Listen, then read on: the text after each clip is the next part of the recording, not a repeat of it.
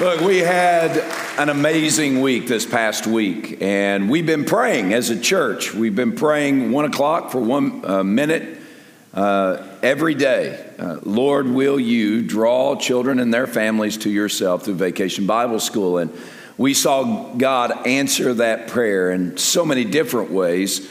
Uh, hundreds of you serving, uh, hundreds and hundreds and hundreds of children and uh, students uh, grades 6 through 12, gathered with us this week. And uh, just kind of to summarize that, uh, Thursday night we celebrated Vacation Bible School Family Night uh, to a packed room here. Uh, a couple of thousand people were in this room, families and children, many of whom are not connected to any church, but they were here with us. And uh, we see that as an answer to prayer that God was drawing children and their families to Himself. Thursday morning, uh, we presented the gospel intentionally and specifically to third, fourth, and fifth graders. And uh, the count continues, but uh, over 52 children came to faith in Jesus Christ, repenting their sin and believing in Christ. Students got together Sunday night, Monday night, and Tuesday night, and uh, the gospel was presented, and 12 students gave their life to Jesus as Savior and King. Now, friends, uh, that is an amazing work of God and His grace. And we are thankful that He has drawn those to Himself and is preparing even more. Uh, if you served during Vacation Bible School, I just want you to know you are my hero and I thank you. Uh, if you served and you are here this morning, if you served those five days and you are here this morning, you get a double and a triple honor because there are a lot that were like, well, it was a little bit hard to get up and at them this morning, right? Um, this guy had a hard time and uh, but it, it, it's so wonderful. Again vacation bible school this week is not a program. It's not just something that we put on the calendar to do. Uh, vacation bible school twists and turns thrive it is the church on mission serving god's glory on mission in the seven cities of hampton roads. And i am so thankful to be a part of this family of faith and this church. Um, and uh, more than that, I'm thankful that God did what only God can do. And uh, uh, on top of that, you know, we've been raising money for Church Multiplication Center. Kurt Breland, uh, Church Multiplication Center in South Sudan. And uh, the children began to raise money for uh, this uh, church multiplication center. And most of the time, we to, to energize the students, the pastor, me, uh, I eat weird things. I, I, I, eat gross things, things that Miss Julie uh, doesn't like. And uh, Edie won't kiss me for a week after, that, that kind of stuff, just bugs and stuff. Um, and normally, just to hype hype it up, hype whatever project is, I, I have to do that. Uh, this year, I didn't eat a thing, and our children raised $10,000 for the Kurt Breland Multiplication Center. Guys, I got to tell you, that is amazing. And uh, I'm just thrilled about all that God has done this week. Go ahead and turn in your copy of Scripture to Mark chapter 6. We're going through Mark's gospel together and looking at uh, this, uh, this series of messages, we're looking at the mission that God has given us. And it is the mission that God has given us to serve God's glory in our world. And, and literally, the church is God's plan to change the world. We at First Norfolk, we serve Hampton Roads to change the world. And we serve Hampton Roads by serving God's glory to Hampton Roads. Um, and this week at Vacation Bible School, we saw that um, the theme, or one of the themes, was you know twists and turns. What is that about? It's games. Uh, so uh, during Vacation Bible School, we looked at different games. This is a game that I've never played, and yet I play all the time. This is the wheel from the game of life, right? How many of y'all played the game of life? I, have never played it, but can I tell you something? The game of life was established, uh, was created in 1860. 1860. And it's gone through some changes over that time, but it is essentially the same game. Uh, created in 1860, what the, the, the idea is you start the game and you try to progress through the twists and turns of the game of life and get to a destination that will satisfy you. And that's that's kind of the game. And and you'll have setbacks and step ups and all those kind of things. And but it's all predicated on chance. Um, you make a decision at the beginning of the game, I'm going to A or B, and then everything else depends upon the spin of the wheel. And wherever that wheel stops, Six, that's how many spaces you move through the game, through the game of life. And so you spend your times thinking, well, I need a three, I need a three, I need a three, I need a three, I need a three, but you get a two. Or I need a six, I need a six, I need a six, I need a six, I need a six, and you get a six. It's all about chance. Today, as we look at Mark's gospel, Mark chapter 6, here's what I want you to know and what I think is important. Now, we're not playing the game of life, we're living life. Now, first of all, it's not a game. It's real life, and we're in the midst of it. And every person who is breathing air today is living life. And the question is are you living life in such a way that leads to a satisfied life? Are you depending upon chance to get you there, fate, if you will, to get you to satisfaction? If you remember, several weeks uh, we looked at this message uh, through Mark's gospel on being blessed and how, when we are connected to Jesus, we are blessed. We are soaked in satisfaction, consumed with contentment. When we're connected to Jesus, when we follow Jesus, when we obey Jesus, then it doesn't matter if the wheel stops on a five or whether the wheel stops on a 10 or a seven. Wherever that wheel stops, if we are connected to Jesus, if we are following Jesus, if we are obedient to Jesus, then we know that seven is going to lead to satisfaction. We know that six is going to lead to satisfaction. We know that 10 is going to lead to satisfaction. The key is not where the wheel stops, the key is our obedience to the King. But sometimes, obedience is hard. And sometimes we don't have a lot of want to when it comes to obedience. We may be connected to Jesus, and, and, and that means that we have received the gift of forgiveness of our sin uh, by applying, asking God in His grace to apply the death of Jesus on a cross as the payment for our sin where we have received new life. We're new creation in Christ because through faith in Jesus, we've been uh, made fit for God's family and we have a new life and a new heart and a new way of living. So we're connected to Jesus. We were dead in our sin and trespass, but now, by God's grace, we've been made alive. We've been made fit for God's family. We're sons and daughters, no longer strangers or foreigners to God. We're connected to Jesus. And as those who are connected to Jesus, it's our calling to obey Jesus. As those who have received a new heart, this 2 Corinthians 5.17, you know this, 2 Corinthians 5.17. If anyone is in Christ Jesus, he is a new creation. Old things have passed away, all things have become new. We are new creatures in Christ. We have a new heart, and it is a heart that is bent toward obedience. We want to obey Jesus, but sometimes our want to is weak. Even as followers of Jesus, sometimes our want to is weak. Again, like many who woke up this morning, who had worked all week in vacation Bible school, you woke up this morning and you know that the Bible says, Do not forsake the assembling of yourselves together, as is the custom of some. And so you you knew that, oh, I got to get to church today. I got to get to church. I want to assemble with the family of faith. But your want to was weak. I have a granddaughter. Her name is Nora. I've got another one whose name is Lucy. This morning, Nora woke up and her want to was weak.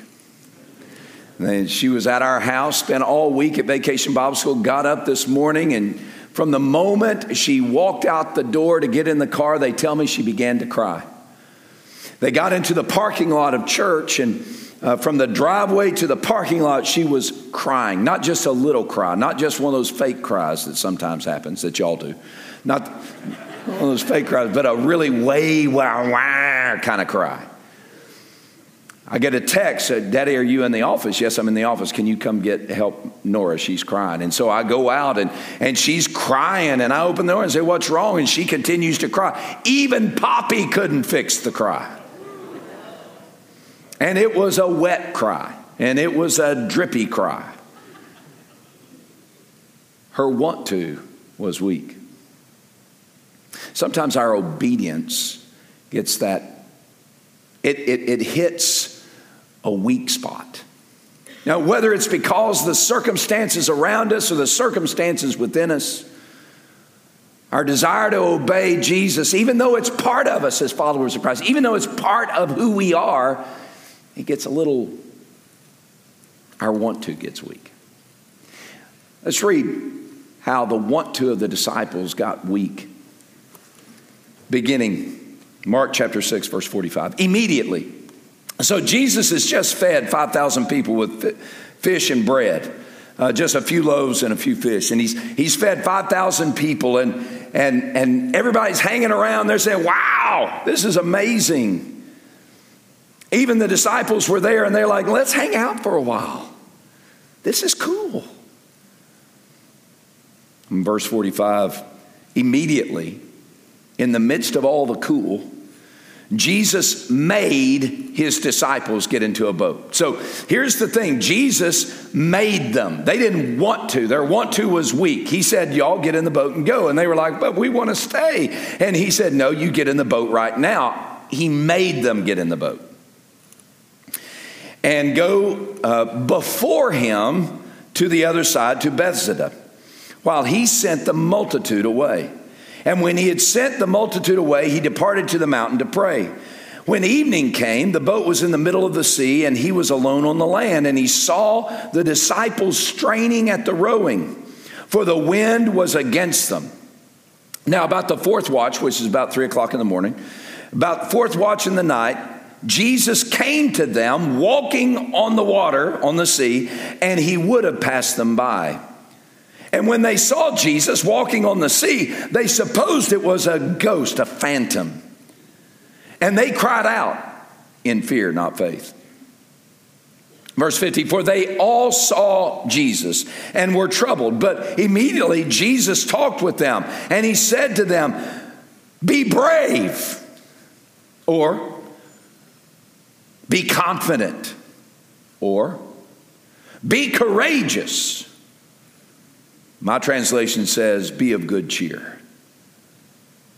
It is I. Don't be afraid. And he went up into the boat to them, and the wind ceased, and they were greatly amazed in themselves beyond measure, and marveled, for they had not understood about the loaves because their heart was hardened.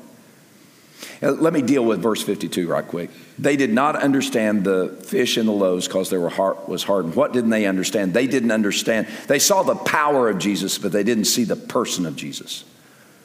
They knew that Jesus had, I mean, he, he could do stuff, but they didn't understand it was a reflection of who he is. They understood the power of Jesus. They, they missed the person of Jesus. Who is Jesus? He is God. Like God gave the children of Israel manna in the wilderness, Jesus fed the multitude with loaves and fish. Job 9, verse 8, tells us that only God can tread the waves of the sea. And yet, here is Jesus treading the waves of the sea because he's God. The disciples saw the power, but they missed the person.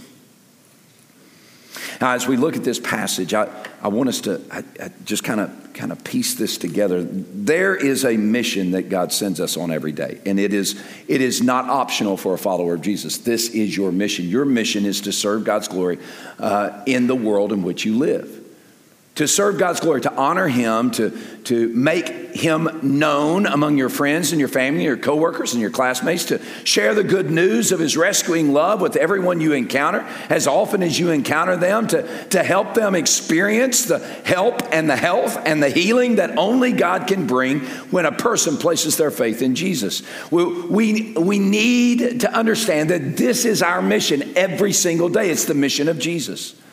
Jesus came on mission to give eternal life to as many as God had given to him, and he's given us that mission. And you might say, Well, I'm not made for that mission. If you, sorry,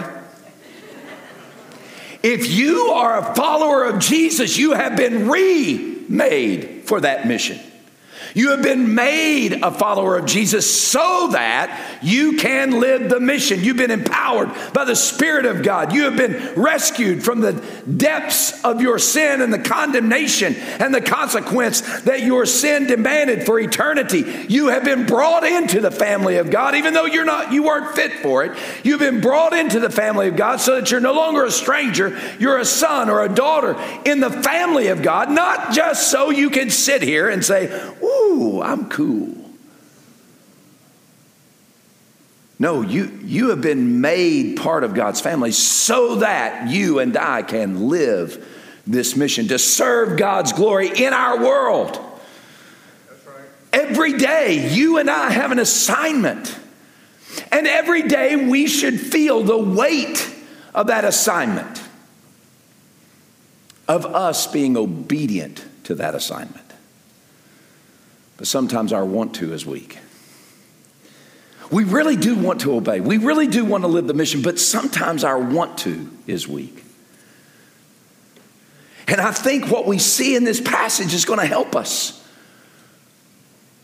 understand that the power we need comes from the person we have encountered in, the, in Jesus Christ. The power we need to overcome the lack of want to and to pursue obedience. Remember this when we're connected to Jesus, we will follow him on mission. When we are connected to Jesus, we will be blessed. We are blessed when we are obeying Jesus. No matter what the, the wheel of life, no matter what number it, tur- it, it, it lands on, if we will obey Jesus in that moment, whether the wind is at our face or the wind is at our back, whether everybody's cheering or everybody's booing, whether the culture says, man, we love the ethic of the church called First Norfolk, or man, we hate the ethic of the church called First Norfolk, regardless of the state or the, or, or the circumstance or the content of the culture in which we live, if you and I determine that we will say yes to Jesus and obey him,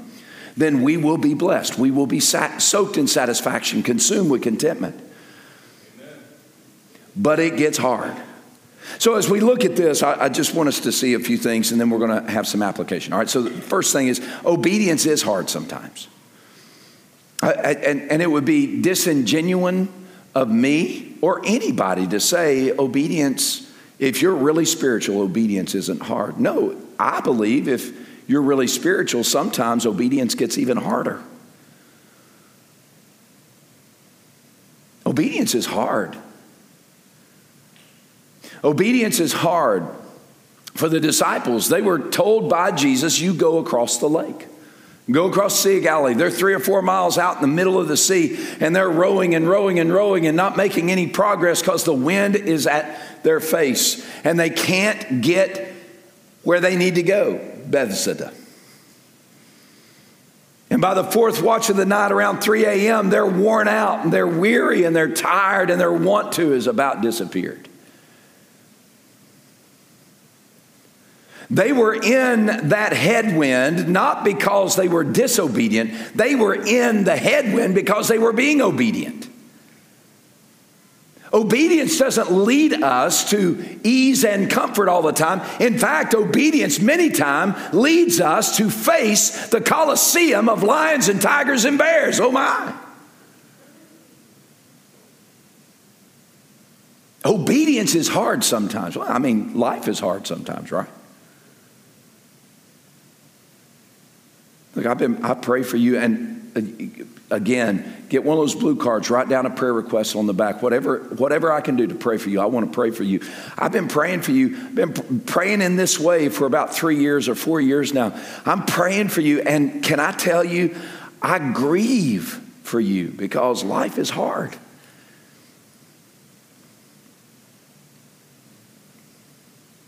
But can I tell you, when obedience is hard and life is hard, can I, I've got good news. Jesus sees us.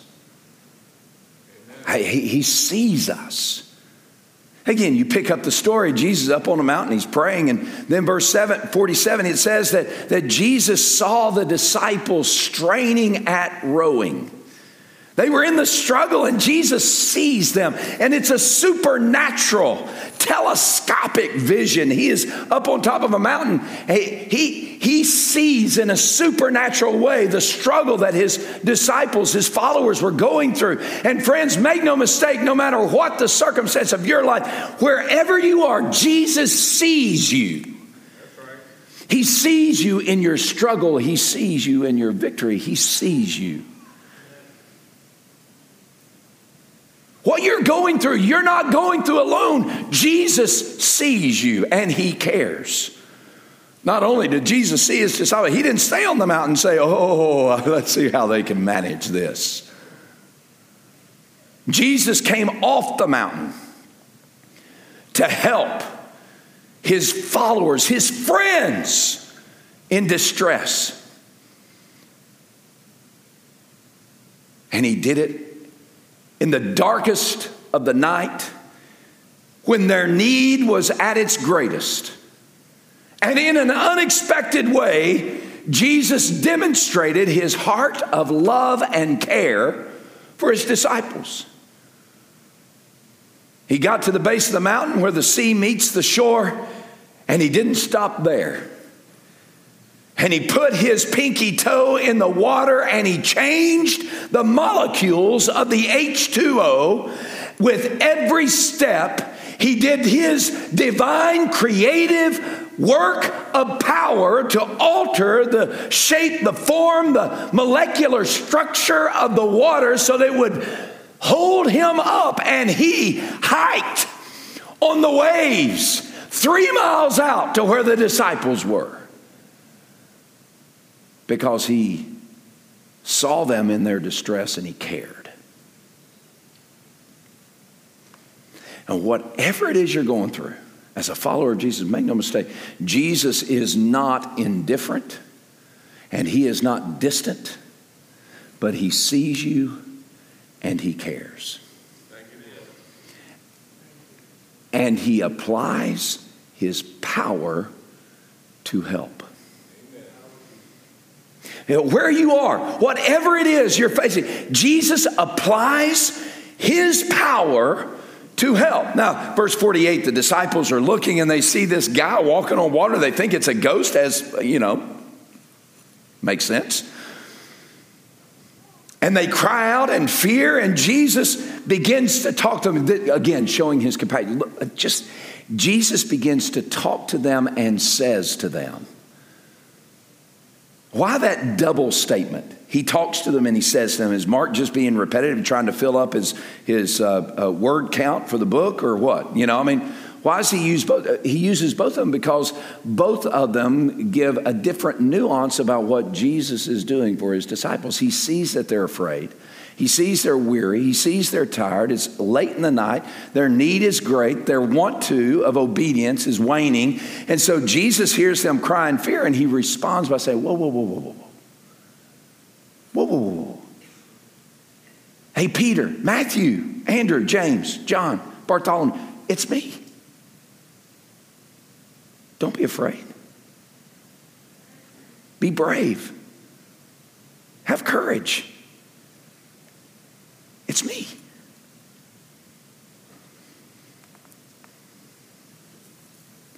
I have a granddaughter. Her name is Lucy. Lucy's a few months old, and she spent the night at our house last night. Um, it's awesome, right? Um, it was awesome for us. It was the first, I think this was the first night that Mama was away from baby. Um, probably wasn't was good for Elizabeth. But anyway, we're, we're, we're holding her, and she's crying. You know, babies cry. You remember? Babies cry. She was crying. And what we would do is I'd, you know, I'd carry her around a little bit, or Edie would carry her around a little bit and, and carry her around, carry her around. And we don't just carry her around in silence. What do we do? Oh, honey, it's all right. Sweetie, don't worry. Soothing words, comforting words. I'm right here for you words. If we listen closely, Jesus is speaking over us those words. If we listen closely to Scripture, He speaks those words to us every day because He cares. And because He sees us in our distress, because He cares about us in our distress, and He shows it through His words, He also demonstrates His divine person. He demonstrates his divine person in what he says. He says, he says, be courageous. Ego eimi. It is I. Now, it is I in the Greek, I believe, is more than just Jesus saying, dude, it's Jesus. Ego eimi, we find in John's gospel several times I am the light of the world. I am the bread from heaven.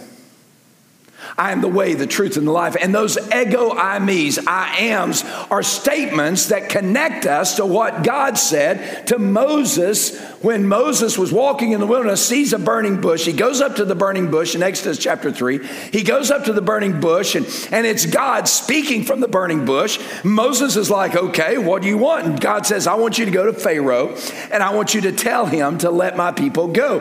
And Moses says, Well, who do I say sent me? And God says, Exodus 3:14, God says, Tell him, tell them, I am sent you. And while that's in Hebrew, in Greek, we discover that ego eimi, I believe in this context, is the same thing. Jesus is saying, Look, you see me walk on water, Job 9 8, it's, all, it's something only God can do. Here I am in the midst of the wind, walking on water, and, and you need to be courageous because the I am is right here. God Himself is in your presence. Don't be afraid. I've got you, I've got this. Amen. So today, when our want to of obedience begins to wane, when the struggles of life becomes painful and, and, and, and we become um, disoriented because of circumstances and struggle and uh, look we need to we need to hear from jesus what he says here I, in this in this uh, narrative the uh, the um, it changes from first person to second person in the narrative. And, and that gives us indication that somebody who was in the boat was telling Mark what was happening. That's, that's right? So, so somebody's telling Mark, Mark, this is the way it happened. I believe it was Peter. I believe it was Simon Peter. And I believe that much of Mark's gospel comes from Simon Peter. And so Simon Peter's telling Mark, look, this is how it happened. Oh, Mark, I wish you could have seen it. Oh, Mark, I, I wish you could have been there. Yes, he was walking on the water. I couldn't believe it. Nobody could believe it. It was amazing. Good gracious, I wish you could have been there. Yeah, we were freaking out. We were afraid. We didn't know who that was or what that was. But then we heard his voice, and it's the voice of Jesus. And he said, Hey, be courageous, be bold, be confident. It's going to be okay. Here I am. Don't be afraid. I think as Peter began to tell Mark, Mark got excited. I get excited because I hear mm, Peter's voice in this. And, and I think if Peter were to tell us, some application for this. If Peter were to say, Look, I walked through this, I lived through this, can I tell you what I think ought to happen for you to help you remain firm and strong in serving God's glory on mission in your world? How that you can um, um, Even when your want to wanes, you can experience the power of Jesus to overcome your lack of want to and step forward in obedience. Here's, here's what I think Peter would tell us. First, I think he would say, you, you need to trust Jesus when obedience is hard. You got to trust Jesus when obedience is hard. I, I know, I know that there are so many things that we can put our confidence in. But most of us put our confidence in ourselves. I can do this. I can do this. Or maybe some of us were putting our confidence in the spin of a wheel. Oh, fate will help me out. Maybe we're putting our confidence in somebody else our husband or our wife or our friend or our friends.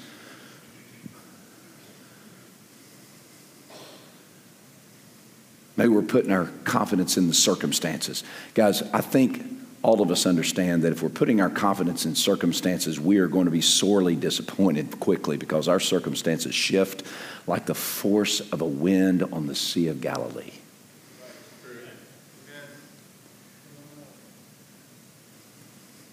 So, where do you put your confidence? Jesus tells us here. The Greek word there in uh, verse 48, where Jesus says, in my translation, New King James, be of good cheer, it, it's a term, it's a, it's a verb, and this is a command. It's a verb, and it means be confident, be bold, be brave, be courageous.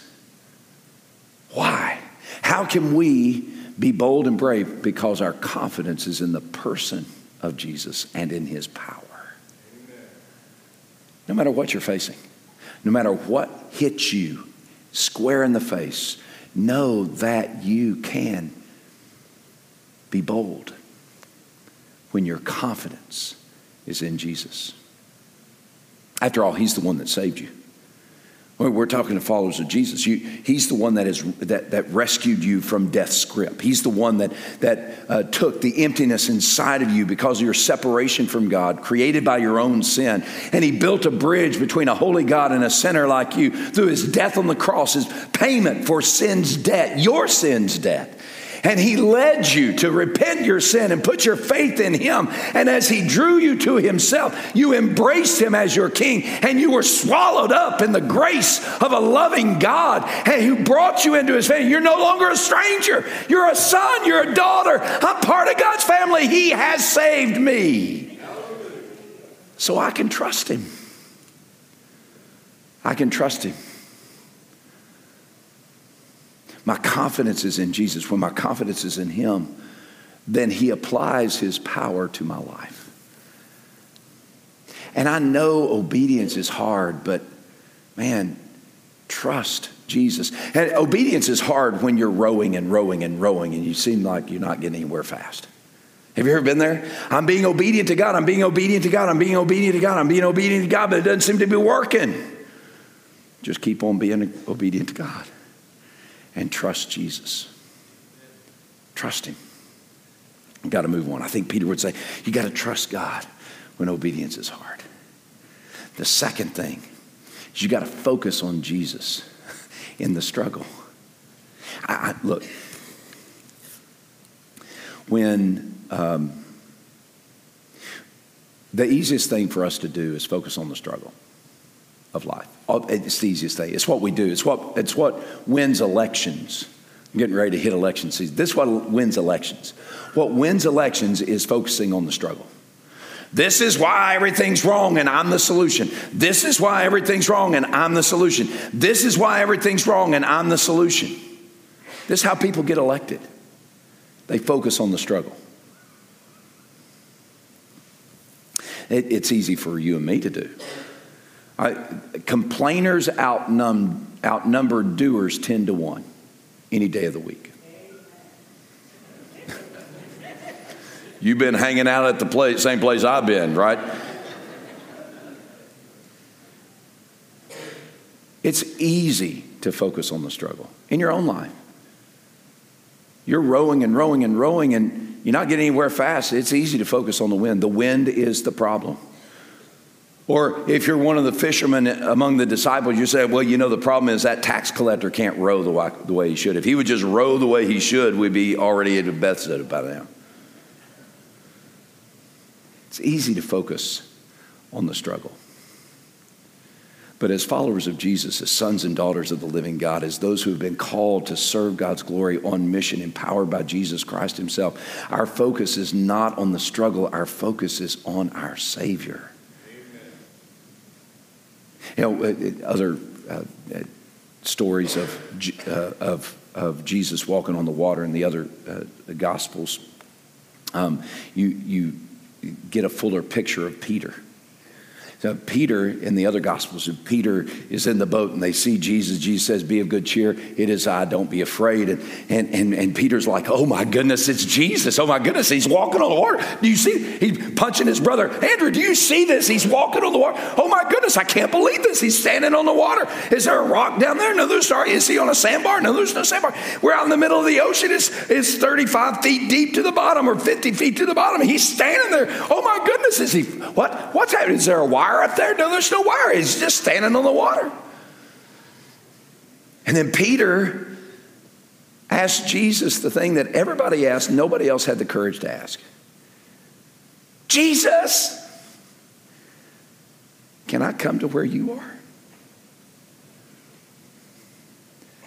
And Jesus, you know, Jesus was, was laughing a little. He had to be, oh, there's Peter again. Come on. All right, let's go.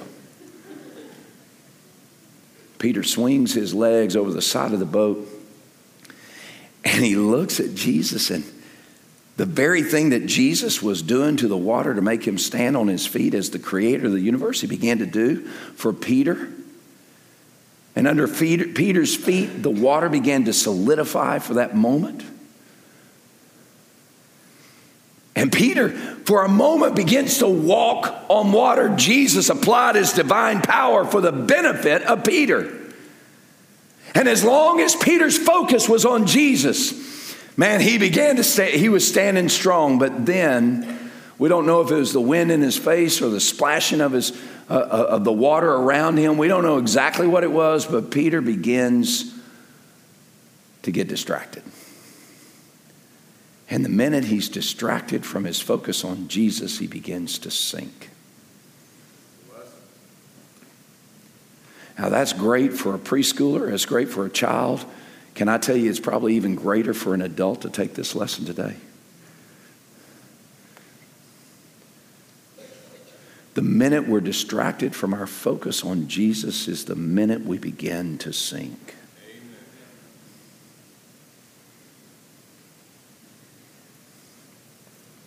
We need, we need our focus on Jesus. We, we, we keep our eyes upon Him and we can stand firm in the face of the wind that blows against us. We, we can stand firm. By the way, do you know Jesus didn't get rid of, didn't take them out of the storm. Rather, Jesus got in the boat and went with them through the storm.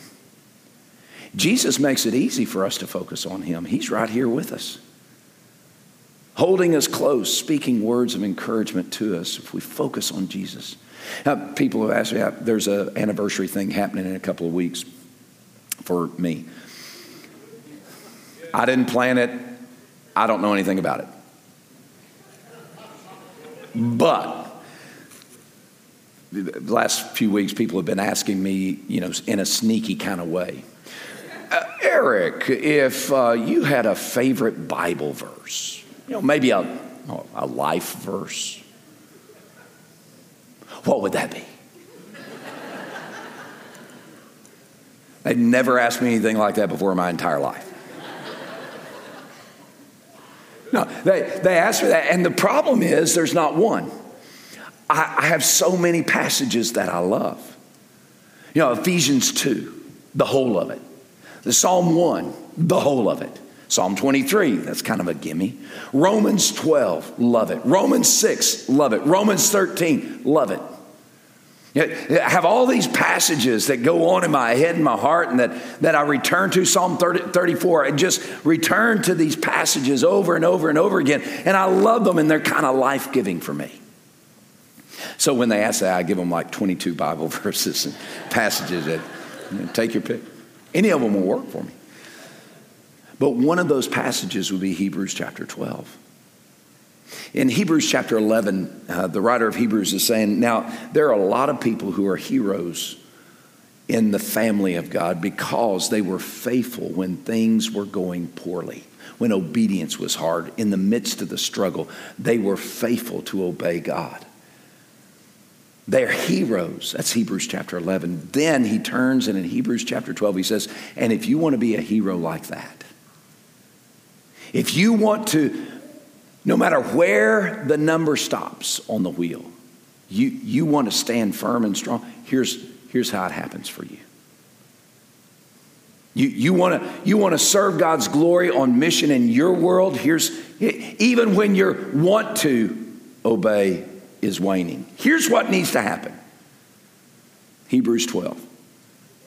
Therefore, since we're surrounded by such a great cloud of witnesses, let us run with endurance the race that's set before us. Casting off every weight and the sin that so easily ensnares us, and set your gaze on Jesus, the author, the finisher of our faith, who for the joy that was set before him endured the cross, despising its shame, and is now sat down at the right hand of the throne of God. Turn your eyes on Jesus.